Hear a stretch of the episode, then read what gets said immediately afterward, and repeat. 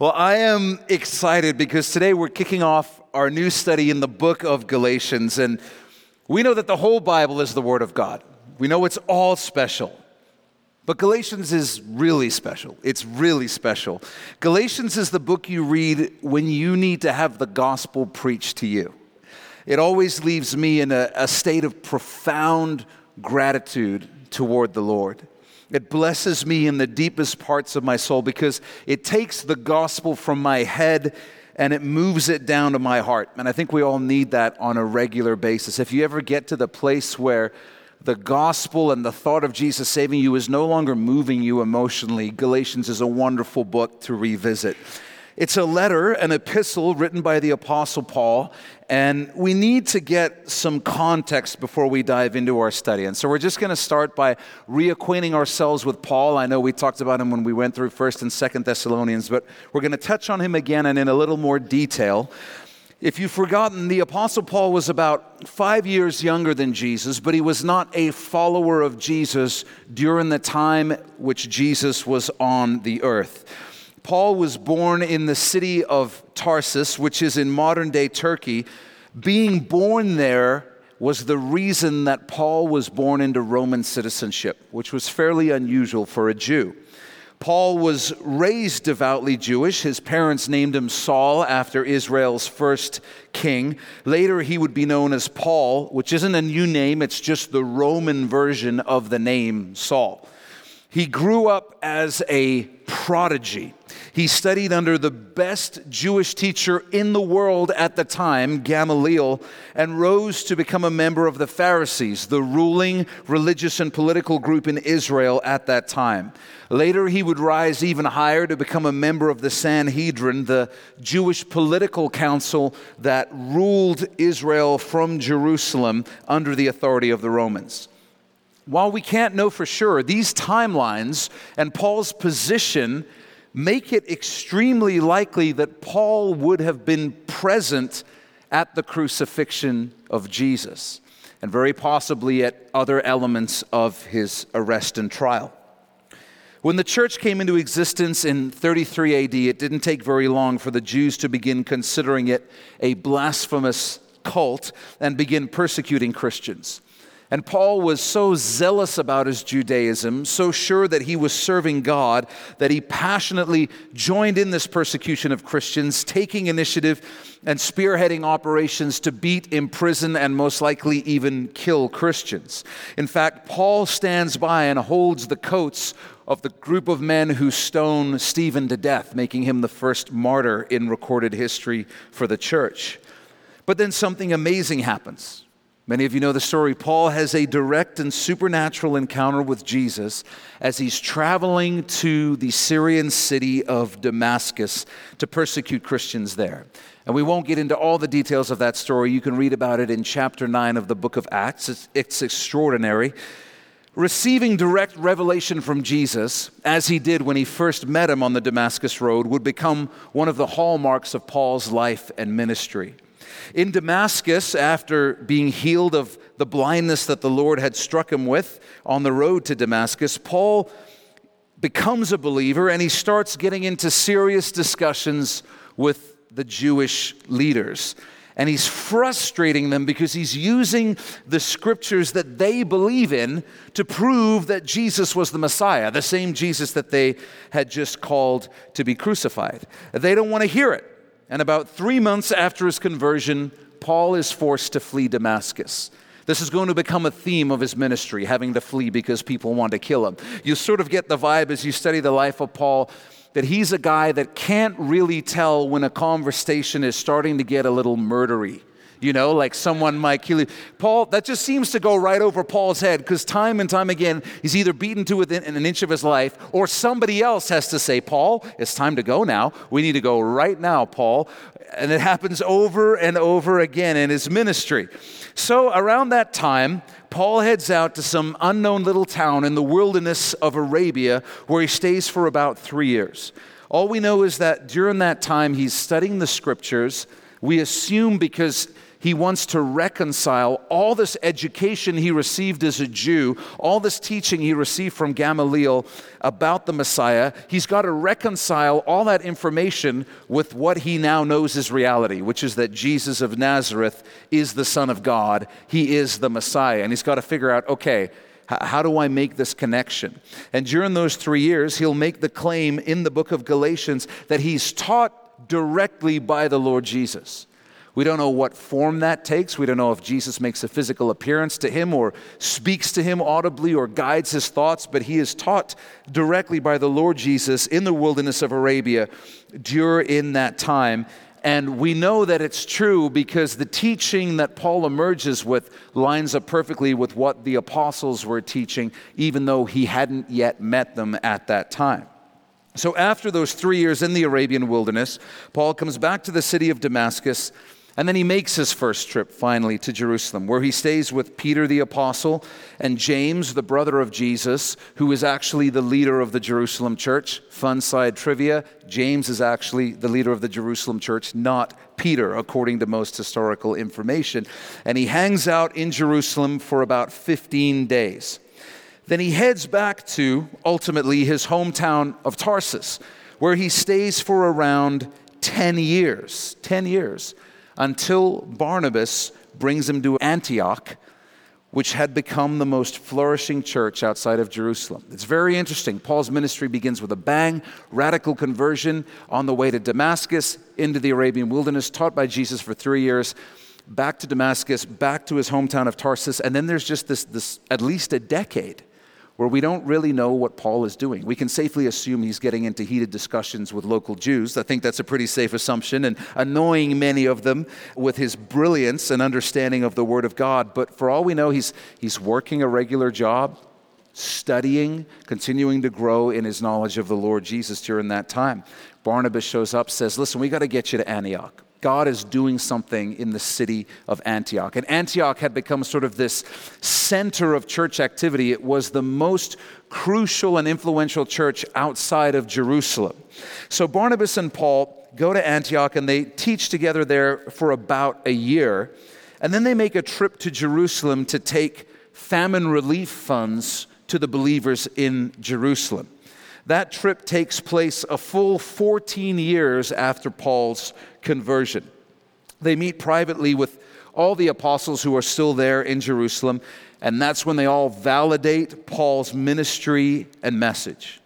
After this, Paul and Barnabas undertake a missionary journey that you can read about in Acts 13 and 14. They leave from the church in Antioch and they go and plant churches in other cities in this Roman province of Galatia, Galatia in the southern part of it Iconium, Lystra, and Derbe. The Galatians were actually from the area of Gaul, which is why it's called Galatia. And Gaul is just modern day France. They had a Celtic ethnic background, and they migrated down to Turkey where they all sort of stuck together in this region called Galatia. Now, at this point, we need to pause Paul's story to introduce some new cast members the Judaizers. They were not an a cappella vocal group, something very, very different. We have to realize that when the church was born in Acts chapter 2 in 33 AD, it was a brand new entity made up of Jews and Gentiles. And I don't think we really appreciate the intense awkwardness that came along with this sudden thrusting together of two people groups who had generally not associated with each other up to that point in history. All of a sudden, overnight, they became family. And in many cities, that went about as smoothly as one might expect. So just imagine the awkwardness you're all going to be like, oh, that wouldn't be awkward for me at all, Jeff. And you're all going to be lying. So don't say it out loud, okay? Imagine the awkwardness if you've been raised, you spent your whole life in a church that's been exclusively made up of people of your ethnicity, your culture, your skin color, all that stuff. And then all of a sudden you show up at church one day and suddenly half the church is a different ethnicity, different culture, different sense of humor, different foods different style of worship. They're clapping on the offbeat. Now, let's keep it real. Uh, I mean, we would all pretend like this was a great thing. We would be like, oh, praise God, the, the family of God is so diverse. There's so, so many flavors. This is wonderful. But at the same time, if we're honest, no matter who you are, there would be this period of awkwardness as you suddenly have to learn how to interact and, and associate with a people group that's completely foreign to you. And inside, you would be thinking, that's not how we do that. It's not how we do that. Don't know what they're doing, but that's not how we do that. And that's what was happening in the church.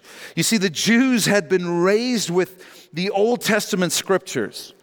They were religiously educated. They've been raised their whole lives to believe that they were ethnically superior to all other people groups.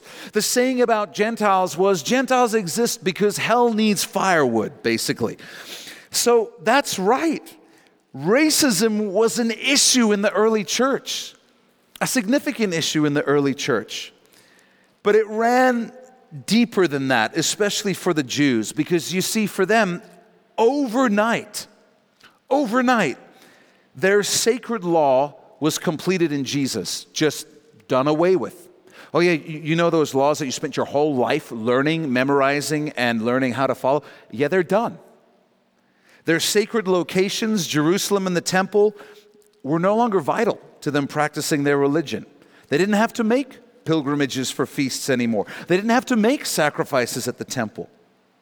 And what about the priesthood of the Levites? Well, that was completed too. When the curtain in the temple tore in two, Jesus became the new high priest, the only one that we ever need. Yeah, yeah, we don't, we don't need those anymore. When any of us give our lives to Jesus, we find our identity in Him. That's one of the things that, that God does in you. When you come to the Lord, part of that sanctification process is He goes to work helping you to find your identity in Him, calling you to stop finding your identity in anything else. And for some Jews who believe Jesus was the Messiah, their identity as Jews was too important and too difficult for them to give up for a new identity in Jesus. And some of these Jews became those who are called Judaizers in the New Testament. The Judaizers will feature prominently in Paul's letters to the Galatian church, letter or singular, sorry. And indeed, they were prominent players in many of Paul's missionary journeys, not in a good way. They believed that Jesus was the Messiah, they just didn't fully receive the message, the gospel that Jesus preached. They believed that you were saved by grace. The problem was that they also believed you were saved by keeping the law of Moses. They believed that in order to receive salvation by grace, a man had to first be circumcised in accordance with the Old Testament law. And once you had received salvation by grace, you had to keep the law in order to stay saved. Sort of like Jesus came to give you that, that little push over the line of salvation that you couldn't do on your own, but then you had to hold on to your salvation. You had to maintain it by keeping the law and obeying its commands about things like diet. In other words, if your works ever stop being good enough, you might lose your salvation. The general theological for this is legalism. Legalism. In contrast to an emphasis on the saving grace of Jesus, the legalist emphasizes rule keeping. Rule keeping. The three R's of legalism are rules, regulations, and rituals. Rules, regulations, and rituals. Those things run the life of every legalist. And these Judaizers were having a real effect on the churches in Galatia these churches were starting to buy into their message, buy into their legalism. Jesus had set them free from the requirements of the law, but they were choosing to run back to the law to go under it again because they were buying into this works based belief system that was being propagated by these Judaizers. So now we hop back to Paul's story. On his first missionary journey, a group of Judaizers from Antioch and Iconium followed him to Lystra where they spread false rumors about and accusations against him in an attempt to undermine his ministry and stir up a crowd to kill him and Barnabas. In Lystra, Paul comes across a man who is lame. And I don't mean that he was a loser, I mean that he couldn't walk. God moved through Paul, and the man was miraculously healed. He stood up and walked. And in response, you might remember this story, the people freak out and begin worshiping Paul and Barnabas. They want to offer sacrifices to them. And Paul and Barnabas respond by showing their despair and grief by tearing their clothes and saying, Don't worship us, worship God. That happens in the morning in the city of Lystra. Now, Julius Caesar said about the Galatians, quote, they are fickle, they are fond of change, and they are not to be trusted. In other words, they're known for being prone to flip flopping their position very easily on things. And we see this when, after worshiping Paul and Barnabas in the morning, we find those same Galatians throughout that day buying into the lies being spread by the Judaizers and joining them as a mob to try and stone Paul and Barnabas to death, leaving them for dead outside the city that same evening. Now that's fickle. In the morning, you're worshiping them, in the evening, you're trying to stone them to death. After that, they move on to the city of Derbe before retracing their steps to strengthen the churches they had planted on their journey. Paul then stays in Antioch for a few years, and he makes another trip down to Jerusalem around AD 50 51 for a crucial event known as the Jerusalem Council. You can read about it in Acts 15. The Jerusalem Council was a discussion between Paul and the leaders of the Jerusalem church regarding the question do Gentile believers need to be circumcised? Do Gentile believers need to be circumcised?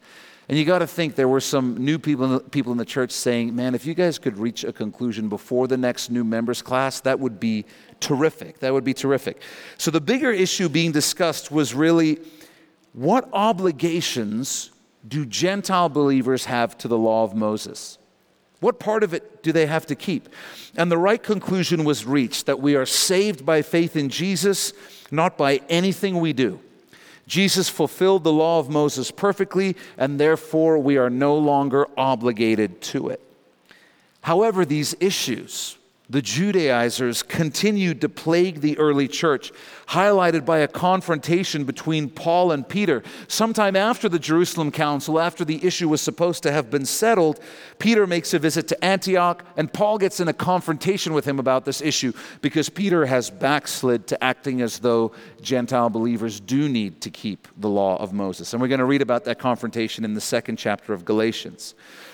Then, somewhere between AD 49 and 52, Paul goes on a second missionary journey, this time with a man named Silas instead of Barnabas, as well as the physician and historian named Luke, who writes the Gospel of Luke and the book of Acts. And you can read about that journey in Acts 15 to 18. On that second missionary journey, Paul returns to the southern region of Galatia and visits the churches in Antioch, Iconium, Lystra, Derbe, and Tarsus again. On his third ministry journey, which takes place a few years later, Paul will visit the churches in Galatia again. So he has a long term relationship with these churches. They were very dear to his heart, and he plants them and visits them over the course of about a decade, multiple times. We know for certain that the letter of Galatians was written somewhere between AD 47 to AD 55, so fairly close to the time of Jesus. Paul mentions the Jerusalem Council in this letter, so we at least know for sure he wrote this after that date. Along with 1 Thessalonians, Galatians is in competition to potentially be the first epistle written by the Apostle Paul. All this background and context will come into play as we study Paul's letter to the Galatians. Because as you may know, the issue of how our behavior and our works affect our salvation is still a massive issue in the church today. This is far from a settled issue in many churches. There's still confusion and controversy and disagreement among many believers about the relationships between our works and our salvation. There are still those who teach that what Jesus did on the cross gives us a push across the line of salvation, but we have to do good works in order to keep our salvation. And all of us, if we're honest, find ourselves drawn back again and again to acting and living as though we're saved by our good works, by our behavior. We're drawn back again and again to acting like we're our own saviors. We do this anytime we stay away from God because we don't feel good enough. We feel ashamed by our conduct. We do this when we do or don't do certain things because we believe that's what makes us good or bad. In all kinds of different ways, we fall back into living as though we have to earn our salvation or maintain our salvation. That's why this letter is so encouraging and helpful. It is the magna carta of living in the freedom of Jesus. If you're interested in a general overview of this epistle, I put it on your outlines. It's all about grace. Chapters 1 and 2 is going to be about Paul's personal experience with God's grace. Chapters 3 and 4 are going to be his teaching on grace, helping us understand God's grace. And then chapters 5 and 6 are going to be about how to live in God's grace. So, as we get into the text after the world's longest introduction, you need to know that Paul is in a fighting mood. He's in a fighting mood. He is mad that these precious believers are being led back into the burden of trying to earn their salvation when Jesus has already saved them and set them free. He's mad at those who are teaching this false gospel, and he's mad that there are believers who are believing this false gospel. Paul's going to write from the heart, and he's going to aim at their hearts as well, not just at their minds. He begins in verse 1 Paul, an apostle not from men nor through man, but through Jesus Christ and God the Father who raised him from the dead. So, even in his greeting here, Paul is taking on some of the rumors and false accusations the Judaizers have been leveling against him in Galatia. They've been saying things like, Paul's not a real apostle. He wasn't one of the 12 who walked with Jesus when he was on the earth. Paul's got no real credentials as an apostle. And so Paul says, Listen, Jesus Christ Himself, the Messiah, appointed me an apostle when He called me to ministry and revealed Himself to me on the road to Damascus, then personally taught me for three years in the wilderness of Arabia. Stick those facts in your pipe and smoke them. That's how He's opening this letter. Verse 2, and then He says, And all the brethren who are with me, to the churches in Galatia, grace to you and peace from God the Father and our Lord Jesus Christ. You might recognize that grace and peace are part of Paul's signature greetings that he uses in practically all of his writings. Now, to set up what Paul is going to talk about in this letter, he reminds the Galatians of the true gospel message. This is what he says. He says again from verse 3 Grace to you and peace from God the Father and our Lord Jesus Christ who gave himself for our sins, that he might deliver us from this present evil age, according to the will of our God and Father, to whom be glory forever and ever. Amen. This is the true gospel message. Let's break this down. It's going to be your first fill in. Firstly, Paul points out we were hopelessly lost and in need of deliverance he says that he might deliver us. You only need to be delivered if you're in a really bad place or state where you can't save yourself. So Paul says, We were hopelessly lost and in need of deliverance. There was and is nothing we could do to save ourselves from our sins. Paul doesn't mention Jesus' teachings or his miracles because the primary purpose of Jesus, the Son of God, leaving the glory of heaven to come to the earth as a man was not to teach or perform miracles. It was to live and die in our place in order to rescue us from death. When someone says, Well, I believe Jesus was simply one of several enlightened teachers who have appeared across history, they have not read what Jesus says about himself in the Bible. His primary ministry was not to teach, but to rescue us because we cannot save ourselves. When Paul refers to us being delivered by Jesus from this present evil age, he's referring to the rule of Satan over the earth at this time. Even though we're still on the earth, we are delivered from Satan's kingdom the moment we receive Jesus. We become part of the kingdom of God. So, firstly, he says this is the first part of the gospel. We were hopelessly lost and in need of deliverance. Secondly, he says Jesus delivered us, Jesus rescued us by giving himself for our sins. The sacrifice of Jesus on the cross was substitutionary, meaning he stood in our place. He did those things on our behalf. And many of us need to change our understanding of this. Many of us still. Jesus' life, death, and resurrection did not give us a second chance to do better. We can never be good enough, even with a billion second chances. No. Jesus' life, death, and resurrection were all on our behalf, as though we had done them ourselves. Are you tracking with me?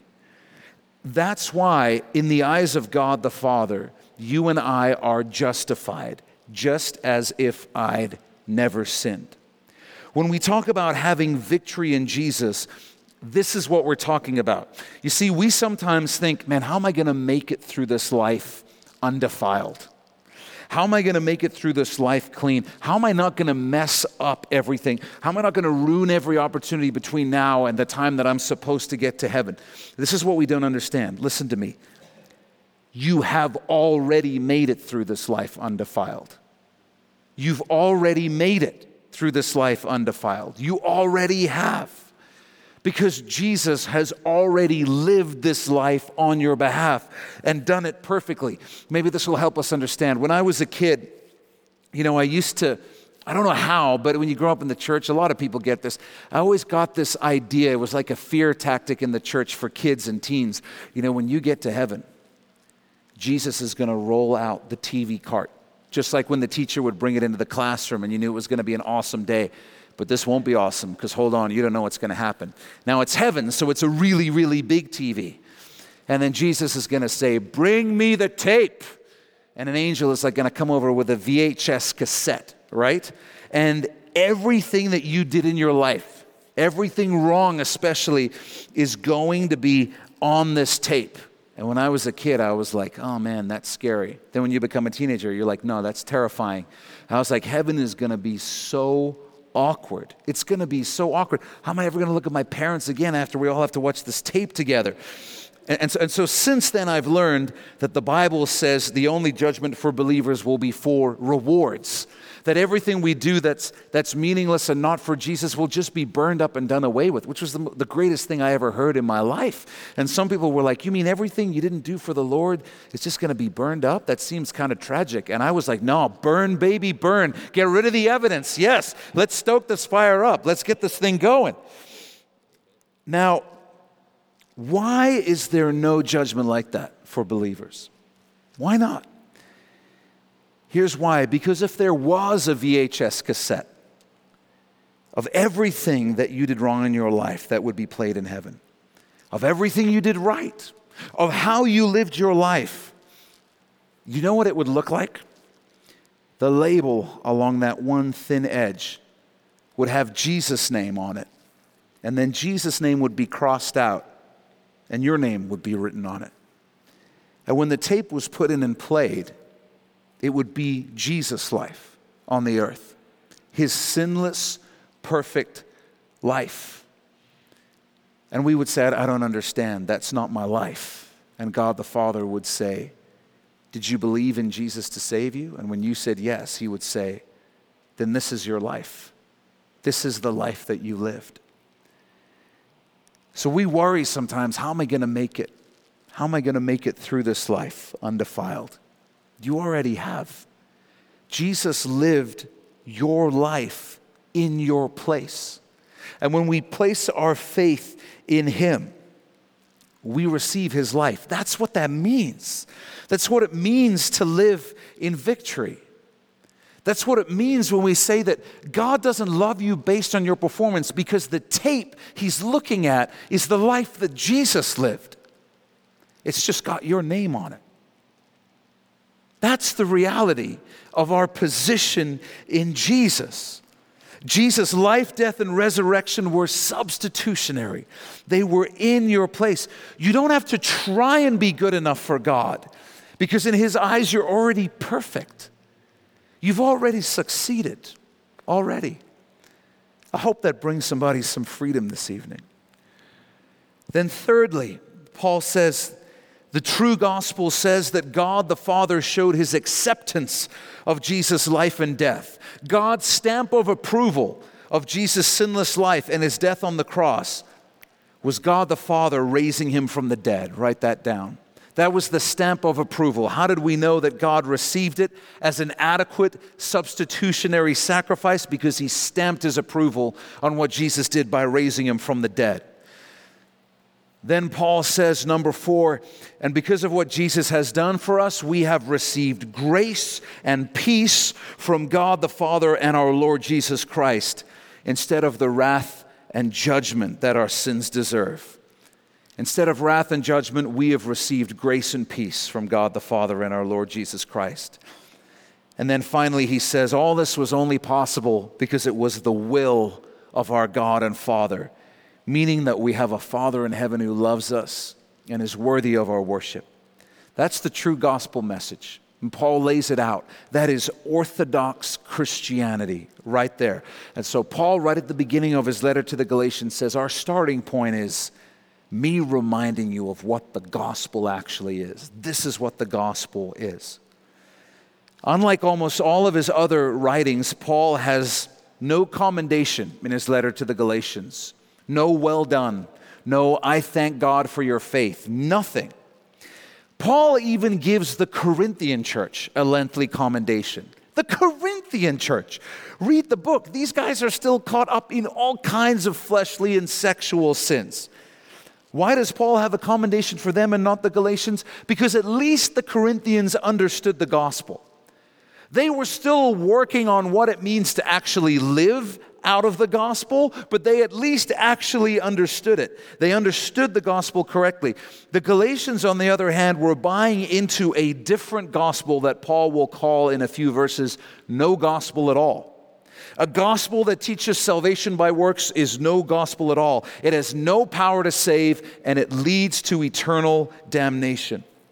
That's why Paul has no commendation for these Galatians. The subject at hand is too critical and too serious to mess around with. Eternity is at stake.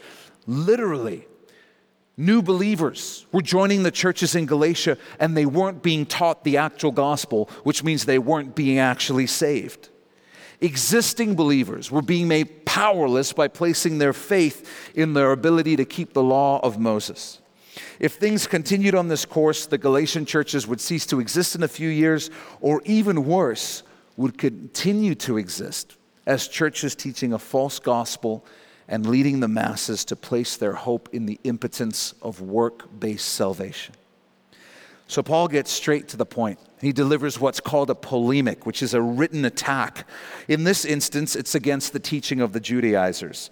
And he does this with the heart of a loving father who's talking to his children with passion, care, and total honesty. But don't miss this. Paul's still writing to believers, he's addressing this letter to believers. And I've shared the dangers that were arising from them believing this false gospel. But I also want to make you aware of one of the biggest dangers to believers. When we start believing a works based gospel, we put ourselves under the burden of the law. And trying to live the Christian life that way, trying to earn or maintain your salvation, trying to keep God's favor with your behavior, trying to live that way becomes a crushing weight because your life just becomes full of failure, full of shame, full of guilt and, and condemnation and hopelessness and despair over one's ability to actually faithfully follow the Lord. Now, in contrast to that, remember what Jesus said? It's on your outlines. He said, Come to me, all you who labor and are heavy laden, and I'll give you rest. Take my yoke upon you and learn from me, for I am gentle and lowly in heart, and you will find rest for your souls. For my yoke is easy and my burden is light. When you and I start believing in a works based relationship with God, we will find ourselves exhausted under the weight of our failure. And we'll also live completely ineffective lives for the Lord. When we live under the grace of God, we live in freedom and our souls live in a state of rest. So I want to ask you honestly how's your soul doing? How is your soul doing? Is your relationship with God, is following Jesus in your life, is it exhausting or is it refreshing? Your answer to that question will probably tell you whether you're living under grace or whether you're living under the law. Would you write this down? Trying to earn God's favor will leave your soul exhausted. Living in God's grace will leave your soul rested. The conflict between the Judaizers and Paul is the same conflict that wages inside every believer. We're tempted and drawn over and over again to stop living in the scandalous, glorious grace of God and return to living as though our behavior is what saves us, as though what we do is what makes us good, or what we don't do is what makes us good. So I would just urge you to firstly recognize that about yourself, that, that we're all drawn toward that type of thinking. We naturally gravitate toward a performance based relationship with God because it makes us our own Savior. But on the cross, Jesus won us the unconditional acceptance of God, that we might be free from the hopelessness of trying to earn a relationship with God. Paul's writing this to the Galatian believers, but he's also writing to you and me. So, as you read this, as we study this, don't imagine this for a group of people long ago in a place far away, but imagine that He's speaking to you as well. And uh, see what the Lord might want to say to you as we get into the text. Verse 6, Paul gets straight to it and he says, I marvel that you are turning away so soon from Him who called you in the grace of Christ to a different gospel, which is not another. Would you underline a different gospel, which is not another? But there are some who trouble you and want to pervert or distort the gospel of Christ. Paul says, It is blowing my mind that you fickle Galatians are so quickly turning away from the grace of God to go back and try and earn your salvation. This isn't simply another gospel, this is no gospel at all. That's what he's saying. So, what is a different gospel? What, what is Paul talking about? This other gospel that's no gospel at all. In this instance, it was the message of the Judaizers that you were saved by the work Jesus had done and by keeping the law of Moses. It's an old formula for creating another gospel. It's the Jesus and formula. You see, since the days of the early church and continuing in our day, there are those who will say, Yes, you are saved by all that Jesus did for you. But it's not enough to just believe you have to also, and then fill in the blank. You have to also be baptized. You have to also receive the baptism of the Holy Spirit. You have to also go to church every Sunday. You have to also go to confession. You gotta also tithe. You gotta go on a mission trip. You gotta also evangelize. Whatever it might be, it's the Jesus and formula. It's not the gospel, it's another gospel. And I'm not saying those aren't all good things for believers to do, or those aren't all things that the Holy Spirit will lead a believer to do. I'm saying that they're not necessary for salvation. That's not the gospel. Would you write this down? The Judaizers were teaching the false Jesus and gospel. The false Jesus and gospel. In our day, you'll still hear people say, Yeah, yeah, what you're saying is true. That's a great starting point. But you, you need to move on to the deeper things of God in order to really maintain your salvation, you know? A true gospel is that we're accepted by God and then we follow Him. The Judaizers were teaching the reverse, as do most religions and cults. They were teaching that we have to first do things in order to earn God's salvation. Yes, yes, God, uh, God shows you grace, but you can't receive His grace if you're not circumcised first. False religions teach that we have to earn God's approval, then we're accepted by Him. The true gospel teaches you're accepted by God, then you follow Him. Paul is saying that anything different to the gospel that he and the apostles were teaching was another gospel. Another gospel. Anything that does not recognize Jesus as God is another gospel. Anything that teaches that there's any way to be saved other than through Jesus is another gospel. And then Paul says that these are not actually even different varieties of the gospel. They're no gospel at all. That's what Paul is saying when he refers to a different gospel, which is not another. He's saying it's not really another gospel, it's no gospel at all. Then he goes on in verse 8 and says, But even if we or an angel, would you underline, an angel from heaven, preach any other gospel to you than what we have preached to you, let him be accursed. And the word accursed there in the King James Bible is a wonderful Old English word, anathema. Anathema. Anathema means loathed, it means cursed and excommunicated by the church. The idea is that if anyone or anything preaches a different gospel to them, Paul says, kick him out the church, have nothing to do with them, and consider them to be willingly playing for Team Satan.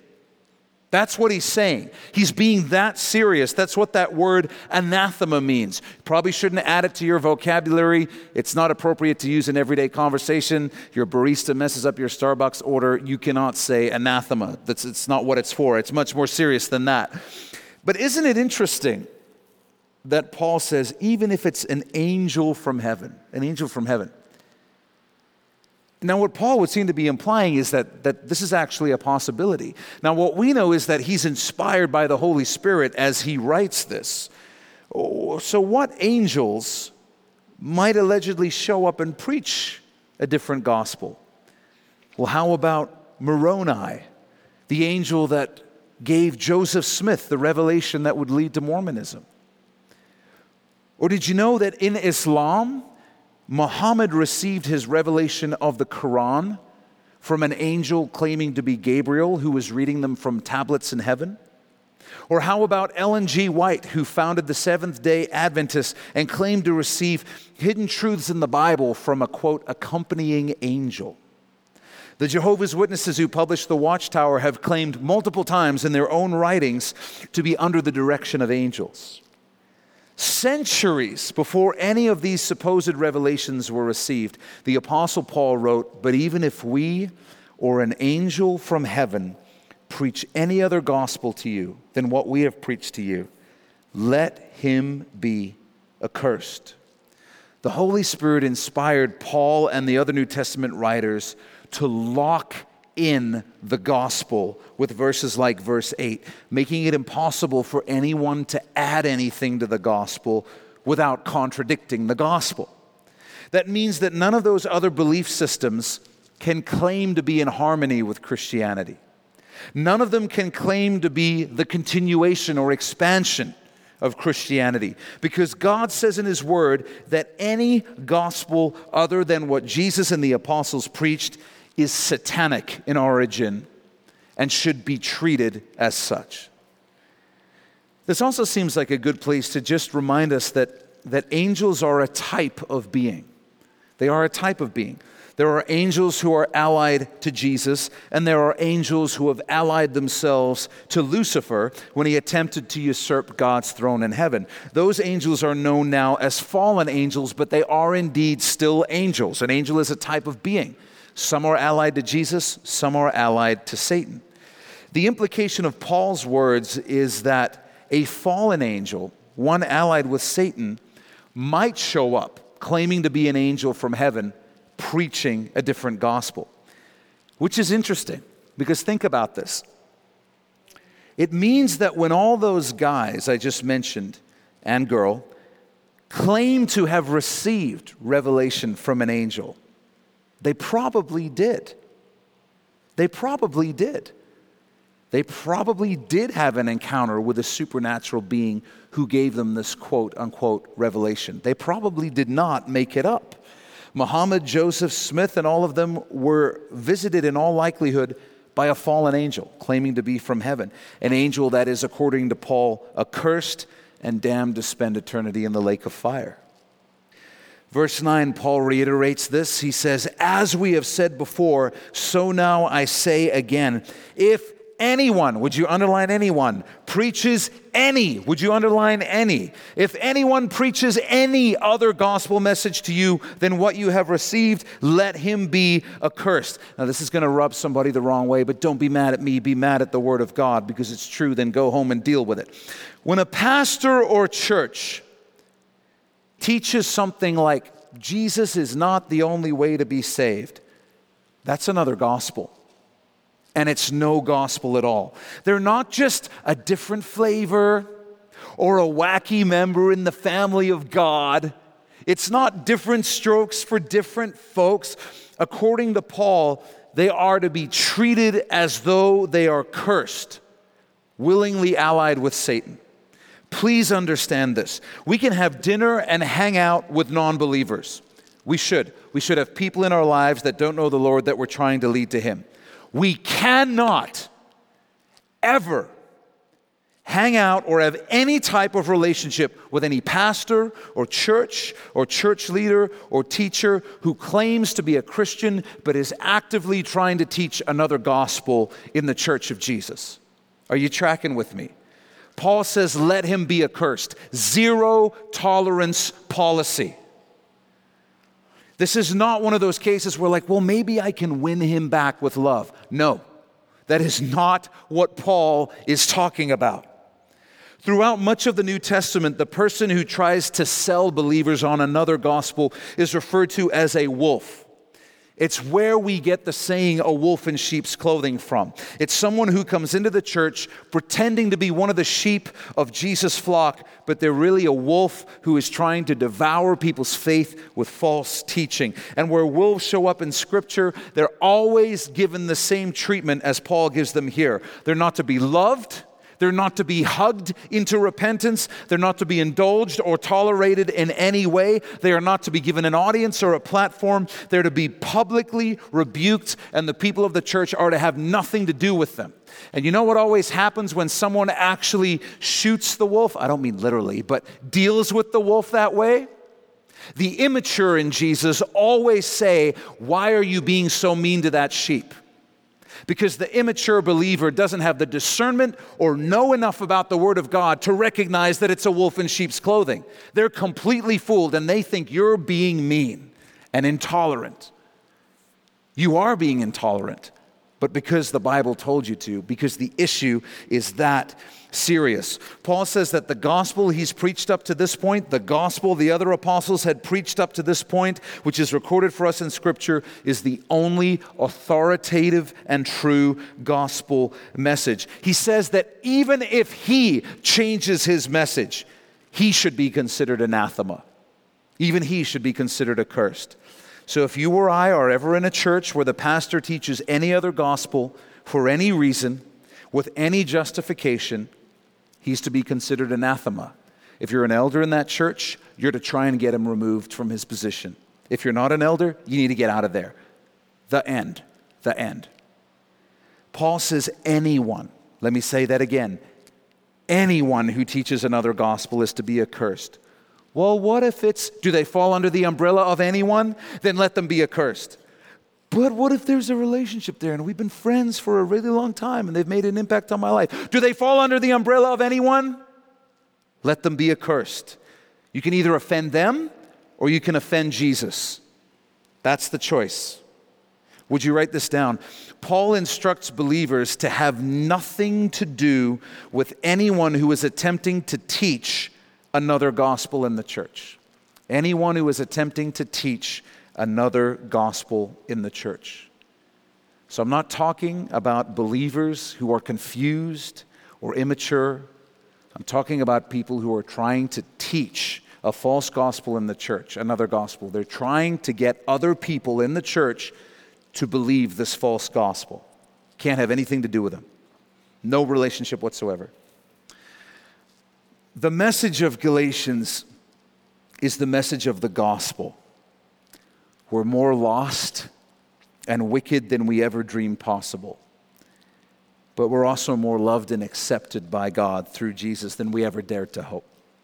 I like what Tim Keller says. He says, In the gospel, we're both brought lower and raised higher than we could ever imagine.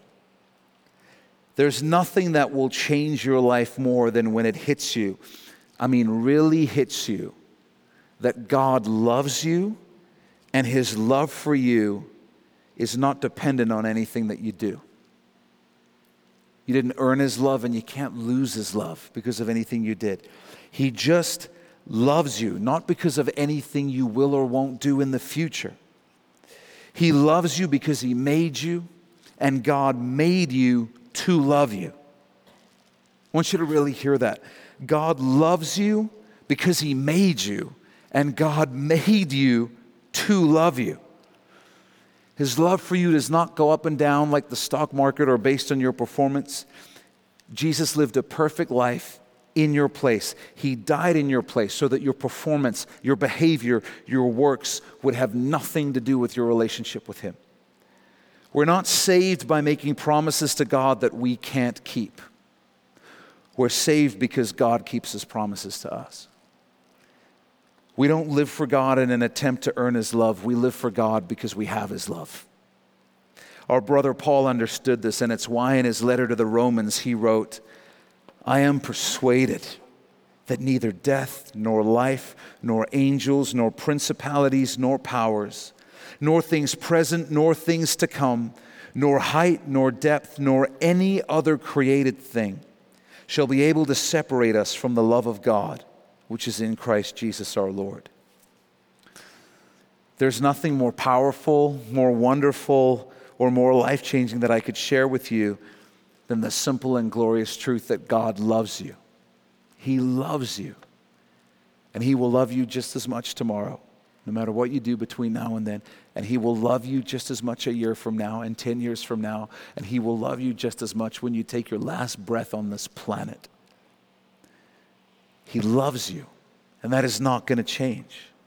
And to know that, to grasp that and believe that, is to be free, is what it means to be free. So I pray that today you will grasp your freedom in Jesus and you'll live in your freedom in Jesus. And you won't try to earn his favor or his love because you already have it. You already have it. Let's pray. Would you bow your head and close your eyes?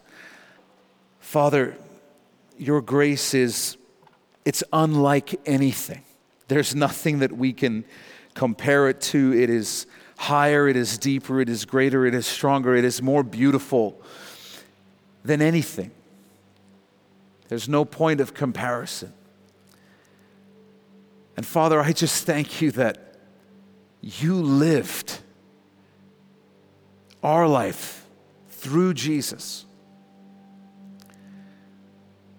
that He died in our place that when we stand before you, it's Jesus' life that we've lived, it's Jesus' death that is paid for our sins. And so, Father, I pray that we would stop living with any type of burden as though that tape is going to be played in heaven one day. When we know for a fact that the life that's going to be looked at is Jesus, his name crossed out, our name written in his place. Father, would you help us to grasp that? We need a revelation of your grace and of the victory we have in you. Lord, I know that there might be some of us in here that have been following you for decades and we've never, we've never really grasped this. Now, Father, I pray by the power of your Spirit, Lord, that you would let that happen this evening, that you would give us understanding of what it means that we truly have victory in you, that we are secure in you, that we didn't earn our way into your kingdom, we don't maintain our place in your kingdom. It's Jesus at the beginning, Jesus in the middle, and Jesus at the end. Thank you for loving us. Well, thanks for taking this time to listen and be in the Word of God with us. If you've never given your life to Jesus, then you need to go to our website, mynewhope.ca, right now. When you get there, you'll see a graphic on our homepage that says the gospel. Click on that, and you'll be able to watch a short video where we share the best news you'll ever hear in your life. It's more important than whatever else you're doing right now. So stop whatever else you're doing, go to mynewhope.ca and click on the gospel. If God has blessed you through this message, we'd love to hear about it. Shoot us an email at info at mynewhope.ca and let us know how God has impacted your life through His Word. If you're in the greater Vancouver area, I want to invite you personally to come and be a part of New Hope Church. We believe God is doing something real special as we grow together in our faith and love for Jesus, and we would love you to be a part of it. And finally, if you'd like to support the Bible teaching ministry of New Hope through financial giving, you can also do that through our website. Just go to mynewhope.ca/give. Thanks again for listening. Thanks for being in the Word of God with us. And always remember, God is with you.